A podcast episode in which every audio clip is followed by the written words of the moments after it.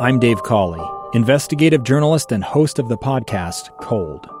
Don't miss Cold's new Season 3, where I look into the unsolved disappearance of Cherie Warren, a woman last seen leaving her job at a Salt Lake City office in 1985.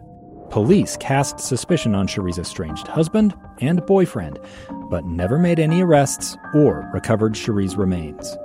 Find Cold Season 3, The Search for Cherie, anywhere you get your podcasts. Welcome back to Live Mike. Today is with Amy Donaldson and Scott Howell. Hey, thank you, Amy. It's great to be here with you. I'll tell you what. It's been really fun so far. We want to start this. It is a holiday. It is President's Day, and we're celebrating some of the best of our presidents, right? So we're giving you a quote each segment, and we're asking you to text the Utah Community Credit Union text line. You're welcome to weigh in on any of the issues we're discussing. Yeah. But also, please send us a text with your favorite president, why that person is your favorite president. If you want to, please, Scott. I would like a quote. And we thank you so much for those of you who are texting. We're going to read some of those later. Right now, you're going to get a Jimmy Carter quote. Jimmy Carter, James Earl Carter Jr., president from 1977 to 1981. The best way to enhance freedom in other lands is to demonstrate here that our democratic system is worthy of emulation. Ooh, that's really good. That's really good. Yeah. One of my favorite presidents, Abraham Lincoln, 1861, 1865, said, "I am a slow walker, but I never walk backwards." Can't you just see him saying that? Yeah. Tall, lanky guy. Yeah. Probably somebody was yelling at him that they wanted to go faster, right? Yeah. They wanted something accomplished at a greater speed, which happens a lot in our... I've felt this way myself. Yeah. Why is progress so slow? But I think that's a good quote and some good advice, right? Good way to introduce our next guest. He never walks backwards. I know is not true because I've seen him box. Oh, you took him on. No, I didn't take him on. I would beat him. I didn't want to beat him. Hello, Mr. Greg Hughes. Mr. Speaker, welcome to the program. Thank you for joining us on President's Day. Dream team. Amy and Scott, you guys are crushing it. And you know what, Amy? I get beat by...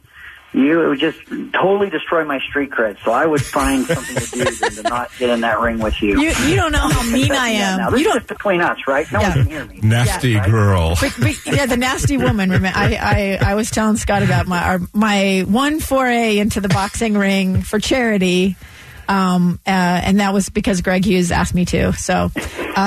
But it was really fun. Not to be messed with. I'm telling you, I saw that grit. It's not just in the areas of journalism. It just carries across. She's amazing. I keep thinking that she's the next up and comer elected official in our state, Greg. So, Greg, well, thank you for joining us. Last week we had Dr. Robert Marbut here, and we know you were the author of Operation Rio Grande. Tell us what your thoughts and feelings are about where we are and what your interaction was with Dr. Marbut. And we keep getting polling data that this is one of the top 2 or 3 issues in the state of Utah. And, of course, gubernatorial candidates all, I think they better be prepared for it. But what are your thoughts about homelessness and where we are and Dr. Marbut's visit? So I think there's a lot in that question. One of the things that I think listeners ought to know is that we were working with and coordinating with, and I was learning from Dr. Marbut long before this administration and President Trump asked him to be the homeless czar for this country, or the home. I don't know if you use czar anymore. Are we allowed to use that term anymore? I don't know where we're at. But Dr. Marbut knows so much. Comes up from San Antonio, Texas, where they've done some great things. There's a lot of what you'd see in Utah in Operation Rio Grande that has his fingerprints on it in terms of what he was discussing with us at the time.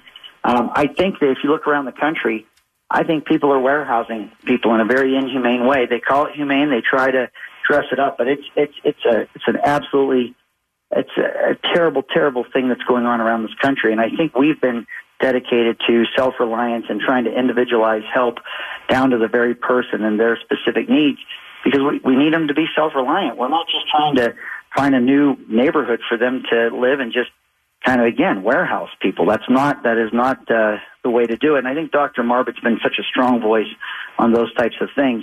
I will say that it's harder when you're Speaker of the House and you can jump into something head first and you can help marshal resources and get people's attention than when you leave the legislature, which I did at the end of 2018, and then sit out in the stands and watch it from afar. We had some critical deadlines in statute that needed to happen last summer, where this transition from the road home to these resource centers absolutely needed to happen. And the reason it was important is it was a June 30th transition. You're in the middle of the summer.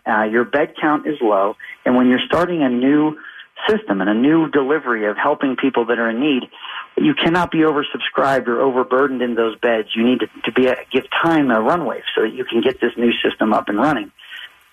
Delays for many reasons that shouldn't have happened, in my opinion, made it so that the resource centers were not opened until December, when it was the coldest weather, and when we saw, all of the resource centers now oversubscribed, and it caused a lot of challenges there, and that's hard to watch.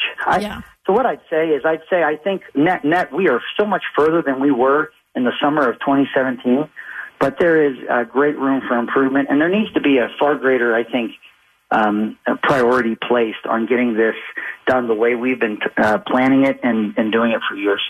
I think one of the issues before the Operation Rio Grande, when we talked about homelessness, I thought there was just a fundamental misunderstanding about why people were homeless. And I think that if anything good has happened from all of this as far as our public debate and discussion about this, it's that the people engaged in the discussion and the conversations are actually much, much more educated about the realities. It's such a complex problem. It's not just a matter of building more affordable housing or just having better transitional housing or having more mental health resources. I mean, there are a lot of issues that that contribute, I think, to this. And one of the things I thought was interesting, I just looked at, and I didn't know if you'd seen this, but the number of transitional beds in Utah and the U.S. has gone up, and the number of people needing homeless services, as has permanent housing for homeless people. But it's that the number of homeless people has outpaced that. And I wondered if you had any insight into what's driving that, and is there any other correlation? Have we looked at veterans' issues? I mean, what's driving that? So, there's a lot of different things that are driving it. But here's the overall challenge: we have a scarcity of housing. Period. It doesn't matter what your socioeconomic status is. There's a supply and a demand, economic principle happening in the Wasatch Front, the four counties that make up 80% of the Utah's population. You have a greater demand for housing than we have supply.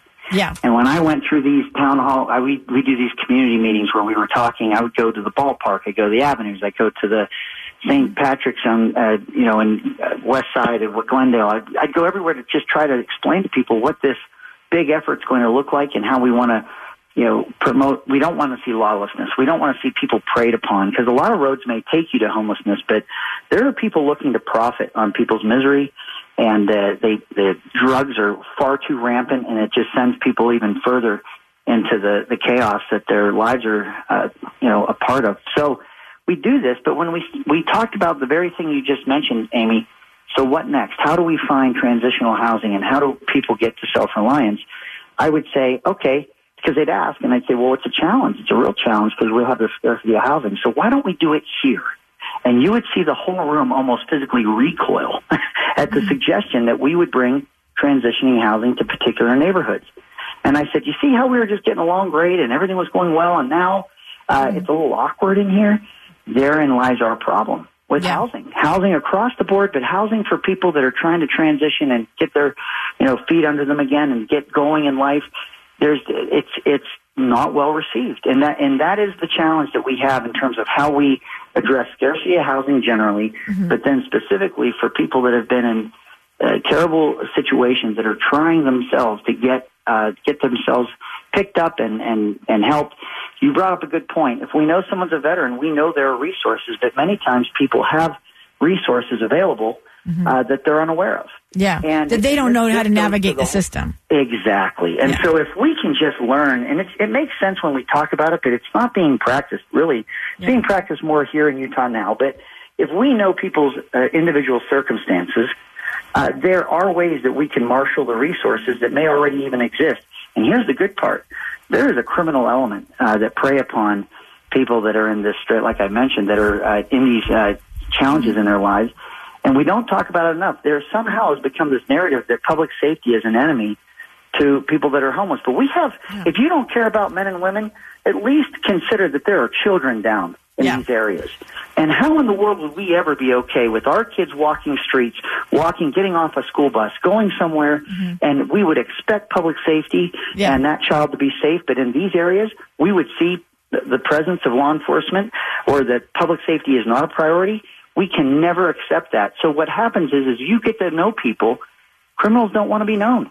They don't want you to understand what their situation is, and so it repels them. And so that's why the whole how you learn what people's challenges are and how we help people individually, we absolutely can do it. That's why it matters. Greg, I'm going to cut you off, though, because we're over time, and I have a question on the text line that I have to ask you before we go, and that is, if you're elected governor, are you only going to represent conservative people in this state? Because that's what your commercials imply. That comes from our text line. It's a great question. Look, I am conservative. I think if you know me, you know that's the case. What? I don't think there's anything that I'm saying that people don't know. However, shocking. Amy, you know this too. We bring people around the table. We always find common ground, and I say this in my town hall meetings. There is so much more common ground than what people would be led to believe. Yes. So I am a conservative, but I do believe that as I have done in the past, and as we would do going forward, we can always find that common ground and get things done. You can't let fear dictate your decisions, and I think that sometimes people, in their desire to be loved, they don't want to make anyone mad, and the only way to not make anyone mad, Amy, is to do nothing. Or sell ice cream. See, look at Mr. Speaker. Or sell ice cream, right. But now everybody's lactose intolerant. You want to make everybody happy? Don't be a leader, sell ice cream. That's not what we're doing here. I'm lactose intolerant. Where's my substitute? Okay. We're going to go to break because we're way over time. But thank you, Greg. You have always been great to talk to and listen. You are a great listener. I appreciate your help. Thank you. Go Rocky. Yeah, and you're listening to Live Mike on KSL News Radio. 2 years ago, Americans watched in horror as a crisis unfolded at the Kabul airport. She was tear-gassed and beaten.